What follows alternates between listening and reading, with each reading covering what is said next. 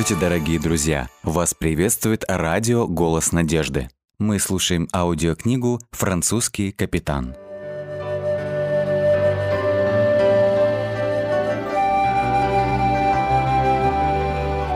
Глава 3. Король Кипра. 1673 год. В то солнечное воскресное утро Андре был в таком приподнятом настроении, словно уже наступило Рождество, хотя дело было в августе. Может быть, даже больше, чем в Рождество. Он радовался сегодня, потому что это был его день. Все поздравляли его и дарили подарки. И вообще, отец всегда говорил: когда тебе исполнится 12, ты уже будешь считаться мужчиной. Мама, как оказалось, была так же счастлива, как Андре. Она негромко окликнула его, когда утром он поднимался по лестнице, ведущей из гостиной в его спальню. Он попытался скрыть свое волнение, ответив ей нарочито равнодушно, как будто зевая на ходу. «Да, мам». «Поторопись, сынок. Одевайся, иди в амбар. Напои коров, покорми цыплят и быстренько приходи. А я пока приготовлю тебе ванну. Нам нужно спешить в город, чтобы я могла помочь тете Мари приготовиться к большому празднику». Уж ему-то не надо было все это напоминать. Он занимался коровами и цыплятами каждое утро. Что же изменилось сегодня? Но мальчик поневоле улыбнулся, потому что мамино беспокойство говорило ему о том, каким особенным она считает этот день. Отец все еще был в постели, но скоро и он собирался подняться, поскольку нужно было еще многое успеть сделать, прежде чем одеться для особой поездки в город. «Это будет такая встреча», — думал Андре. «Вся семья соберется вместе, все тети и дяди, и, что особенно важно, двоюродные братья и сестры, которых он редко видел». Время летело незаметно. И Андре, и мама сами не заметили, как уже были готовы отправиться в дорогу. Отец повез их в город на подводе, запряженной лошадьми. Даниэль Ламоро был загадкой для собственного сына. Он всегда содержал в порядке ферму и целыми днями занимался своими молочными продуктами и урожаем. Будучи немногословным человеком, он наслаждался спокойной жизнью со своей женой и двумя сыновьями, которые появились на свет с интервалом в 7 лет. Чаще всего он общался с соседями-фермерами, особенно с теми, кто ходил рыбачить вместе с ним, но в глубине души всегда оставался большим домоседом. И вот сегодня отец выглядел оживленным и был в приподнятом настроении. «Пришло время купить тебе бритву, Андре, ведь ты уже мужик», — поддразнивал он сына. «Если, конечно, ты не решишь отпустить себе бороду, как у меня». «Но никто из моих друзей не носит бороды, папа. Кроме того, я хочу, чтобы все девочки могли видеть мое красивое лицо», — отшутился Андре с озорной улыбкой, выходя из дома вместе с матерью. Через 20 минут они уже ехали вверх по Руэ-Куш, направляясь к центру Лузиньяна. По прибытии в дом Ламоро каждый получил задание от тети Марии. Андре было велено подметать двор, а отец отправился помогать дяде Жану устанавливать столы и стулья. Шарль ушел раньше, ему нужно быть в соборе, чтобы помочь подготовиться к мессе. Тетя Мария определенно хотела подчеркнуть для остальных важность обязанностей сына как послушника. Потом она убежала на кухню. Со двора мужчины могли слышать, как сестры переговаривались и смеялись во время приготовления пищи. Вскоре все отправились к заутренне и прибыли как раз к пению «Те Деум», что означало «Тебя, Боже, славим». Андре, который знал латинский так хорошо, что мог исполнить гимн наизусть, был слишком поглощен мыслями о своем дне рождения, чтобы вникать в то, что пел. «Те Деум лаудамус». «Как они медленно открывают рты», — думал он. «Если бы все пели чуть быстрее, мы могли бы уйти отсюда на 15 минут раньше». Пока он размышлял подобным образом, началось церемониальное шествие служителей. Глядя на алтарников, певчих и пономарей, Андрей увидел Шарля, гордо и торжественно вышагивающего впереди процессии. Родители не могли им не гордиться. Андре заметил, какое выражение лица было у тети Мари, наряженной в черную фетровую шляпу с тонкими черными перьями. Голубые глаза Шарля бегали по сторонам, но голову он держал прямо. И лишь на мгновение взглянул на Андре, просияв торжествующей улыбкой, но так быстро, что никто, кроме самого Андре, не успел этого увидеть. Алтарники, служа в церкви, указывают собой на святых ангелов на небесах, которые там служат самому Богу, — сказал Шарль. У Андре было много вопросов о службе брата в церкви. К настоящему времени Шарль уже считал себя экспертом в своем деле. Во время маленького выхода, который представляет собой начало служения Христа, мы, алтарники, представляем ангельских вестников Божьей славы, и свечи, которые мы несем, символизируют свет Христов и истину Божию, приходящую в мир, вспоминал Андре его слова. Облачение, которое мы носим, подобно тем, что на иконах, и символизирует быстроту, дух и силу ангелов. «А ты делаешь что-нибудь еще, кроме того, что ходишь туда-сюда между рядами в церкви?» — спросил как-то Андре. «Ну, старшие послушники еще прислуживают в ризнице, где священники готовятся к службе. Отец Бернард говорит, что когда мне будет 17, я смогу претендовать на чин старшего послушника». В ранней церкви алтарники жили прямо в храме и посвящали всю свою жизнь служению. «Я бы тоже хотел так», — говорил Шарль с восторгом. Андре был заинтригован ролью прислужника в алтаре и очень завидовал энтузиазму Шарля. Но жить в церкви — это было не для него.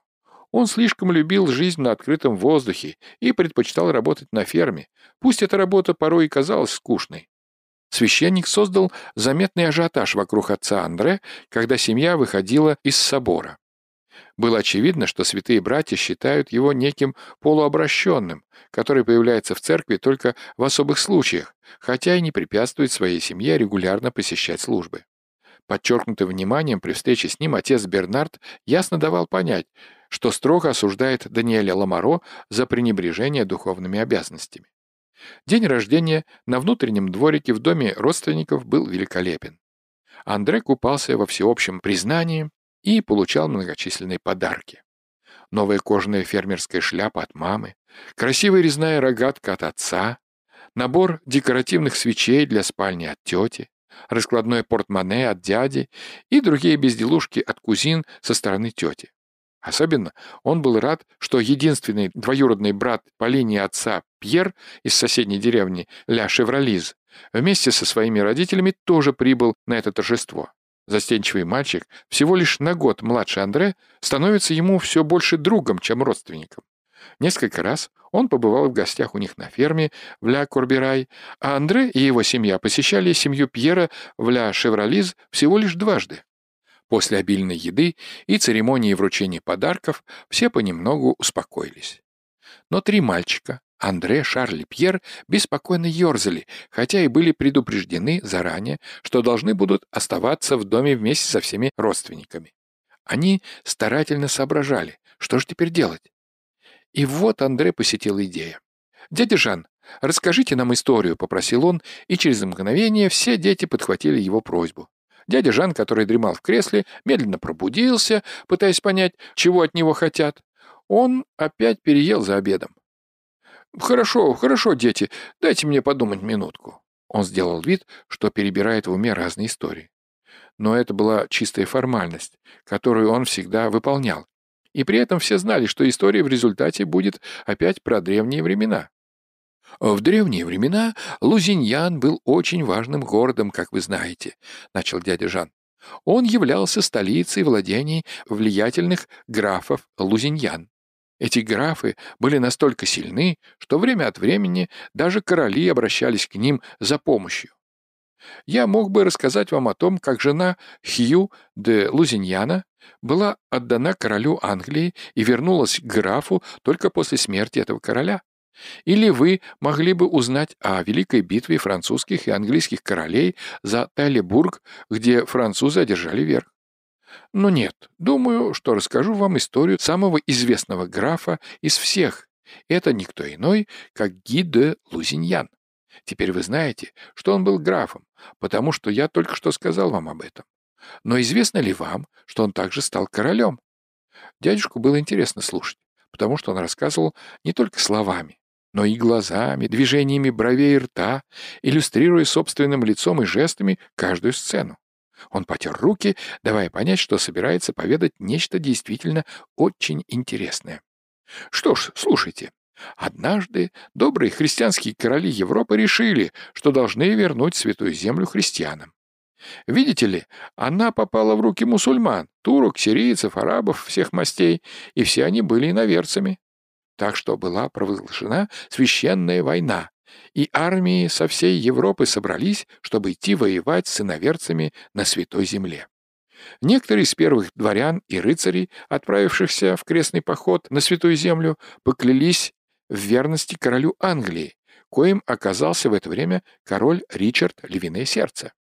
Ги де Лузиньян тоже присягнул королю Ричарду, который в то время претендовал на то, что является законным государем этой части Франции. Графы Лузиньян были известны своей лояльностью и поддерживали короля. Ги ходил в первый крестовый поход вместе с Ричардом, и они преуспели во взятии самого Иерусалима. Но Ричард не мог оставаться вдали от своего двора и решил, что должен вернуться в Англию. Он назначил Ги своим наместником в Иерусалиме. Итак, граф Лузиньяна стал королем. Дядя сделал долгий вздох, оглядел свою молодую аудиторию и немного выждал, давая каждому время осознать этот факт. Во время третьего крестового похода король Ричард, носивший за свое бесстрашное имя Львиное Сердце, захватил остров Кипр. Кипр находился между Святой Землей и Европой, и Ричард знал, что в дальнейшем этот остров будет иметь важное значение для остановок в пути, потому что планировал новые походы против неверных. Но так как он был очень занятым королем, то снова вынужден был вернуться к своему двору в Англии. Что же ему делать с Кипром? Я позову моего хорошего друга Ги де Лузиньяна прийти и править Кипром для меня, — решил он. И так он и сделал. — А Ги де Лузиньян хотел покинуть Иерусалим, дядя? — перебил Андре. — Ну, наверное, это не было для него проблемой, потому что остров Кипр был гораздо более приятным местом для жизни, чем Иерусалим, — ответил дядюшка нетерпеливо, торопясь вернуться к своей истории. Это было незадолго до того, как крестовые походы закончились неудачей. Святая Земля вернулась к мусульманам, но Кипр оставался христианским фортпостом в течение еще многих лет. А династия де Лузиньян правила на Кипре в течение почти 3 веков. Мало того, что Кипр остался христианским, но и на протяжении многих лет и другие земли в восточной части Средиземного моря переходили время от времени под кипрский контроль. Город Корикус в Византийской империи, например, находился под властью Кипра в течение почти 100 лет, равно как и многие города мамлюков в Сирии и Ливане, наиболее известным из которых является великий город Александрия. В конце концов, остров был окружен врагами, и правители Кипра не могли больше получать помощь от Европы, которая к тому времени, 200 лет назад, была вся охвачена войнами. Только Венеция, город-государство, была достаточно сильна, чтобы взять на себя защиту Кипра. И в 1489 году последняя королева из рода Лузиньян продала остров Кипр Венеции. Все сидели тихо, слегка разочарованные таким довольно негероическим завершением истории. «А теперь позвольте мне добраться до сути моего рассказа», — прогремел вдруг дядя Жан, всколыхнув детей, которые думали, что он уже закончил, и разбудив взрослых, которые дремали в своих креслах. «Существует особая причина, по которой я рассказал вам эту историю сегодня. Вы знаете, что Лузиньян известен как город красных шляп, не так ли? Это потому, что графы Лузиньян носили красные шляпы как особый знак своего статуса, и также все солдаты в их армиях. Таким образом, Лузиньян известен во всем мире как город красных шляп. И у Шарля есть специальный подарок для Андре в день его рождения. Шарль!» Мальчик быстро побежал к большому деревянному сундуку рядом с кухонной дверью и вытащил из него восхитительную красную шляпу с черной лентой и серебряной пряжкой. Он важно передал ее Андре. Все захлопали, а Андре примерил этот головной убор и прошелся так, чтобы каждый мог видеть. Шарль обнял Андре за плечи, и тот почувствовал себя самым счастливым человеком в мире. Мог ли он знать, какой странный оборот примет его жизнь в течение всего нескольких лет?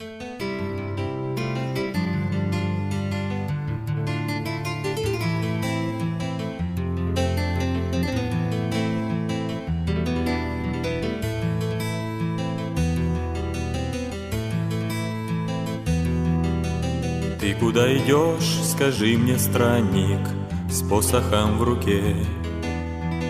Дивной милостью Господней к лучшей я иду стране. Через горы и долины, через степи и поля, через леса и через равнины я иду домой, друзья.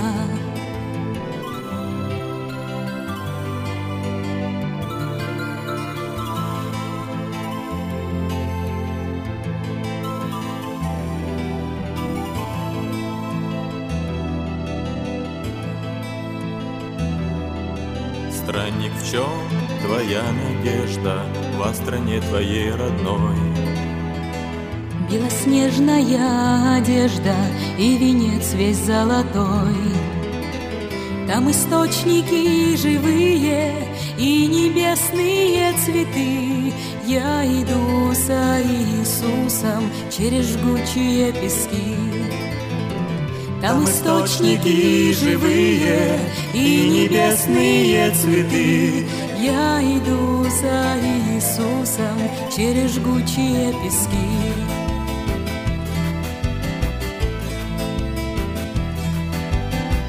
Страх и ужас незнакомы, разве на пути тебе? Ах, Господни легионы охранят меня везде. Иисус Христос со мною, Он направит сам меня неуклонною тропою прямо-прямо в небеса. Иисус Христос со мною, Он направит сам меня неуклонною тропою прямо-прямо в небеса.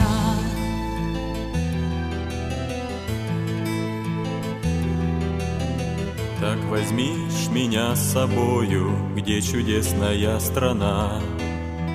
Да, мой друг, пойдем со мною, вот тебе моя рука. Недалеко уж родная и желанная страна. Вера чистая, живая, нас ведет с тобой туда.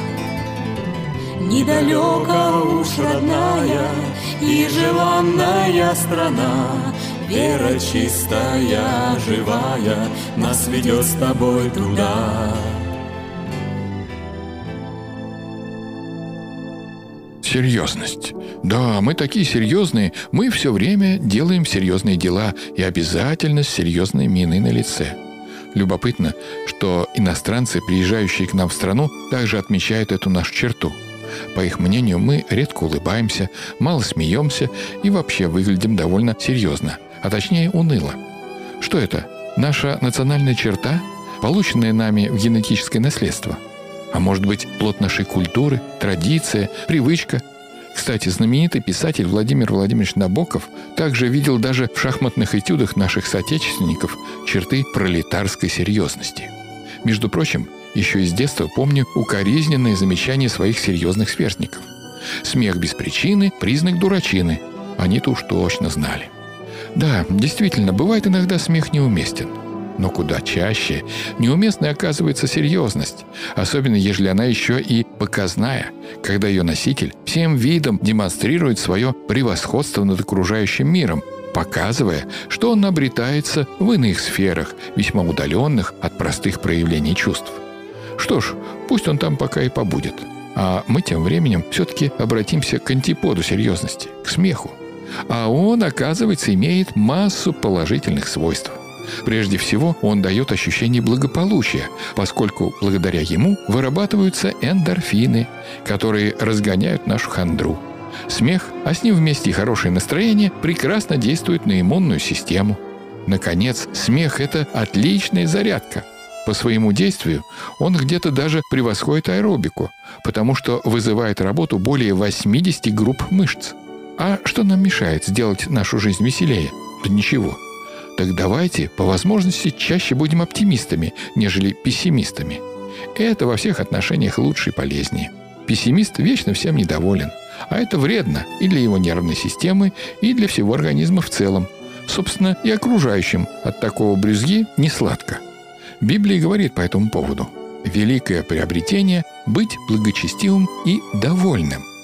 Оптимист же всегда смотрит на жизнь с улыбкой, отвечая смехом на всякие мелкие глупости, которые многим портят кровь.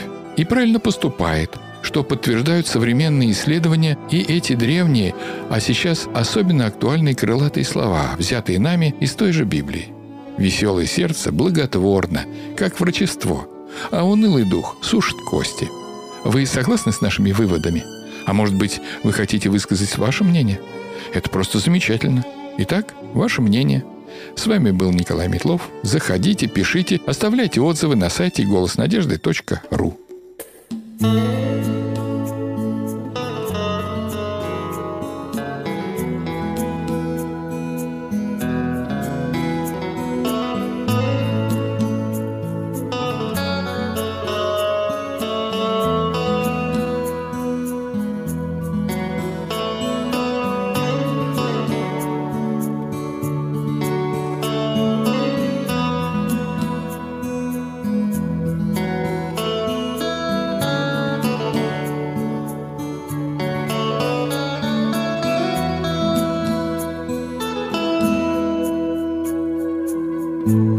Хочу домой, в тот дом отца родного.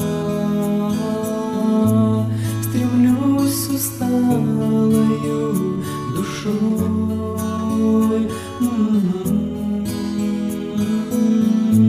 В всем мире здесь страданий горя много, а в небе ждет меня покой, меня покой.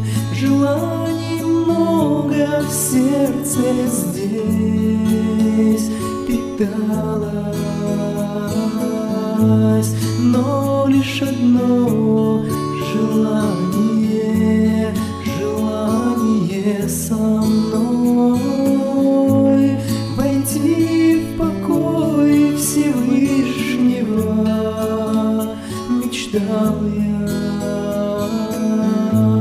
Хочу домой, хочу домой. Хочу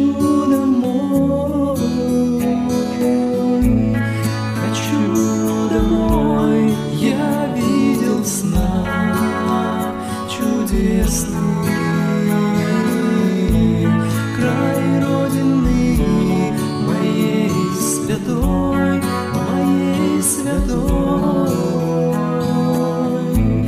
Там мой покой в обителях небесных. Хочу домой, хочу домой. Пора пришла, и птицы улетают на юг через море, путь направив свой. Душа как птица,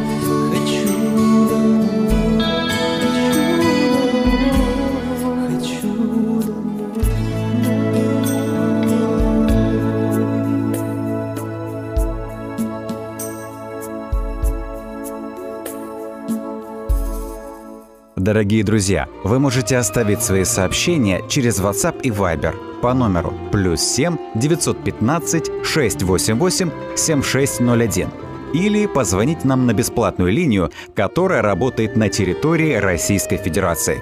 Номер 8 800 100 ровно 1844. 8 800 100 ровно 1844.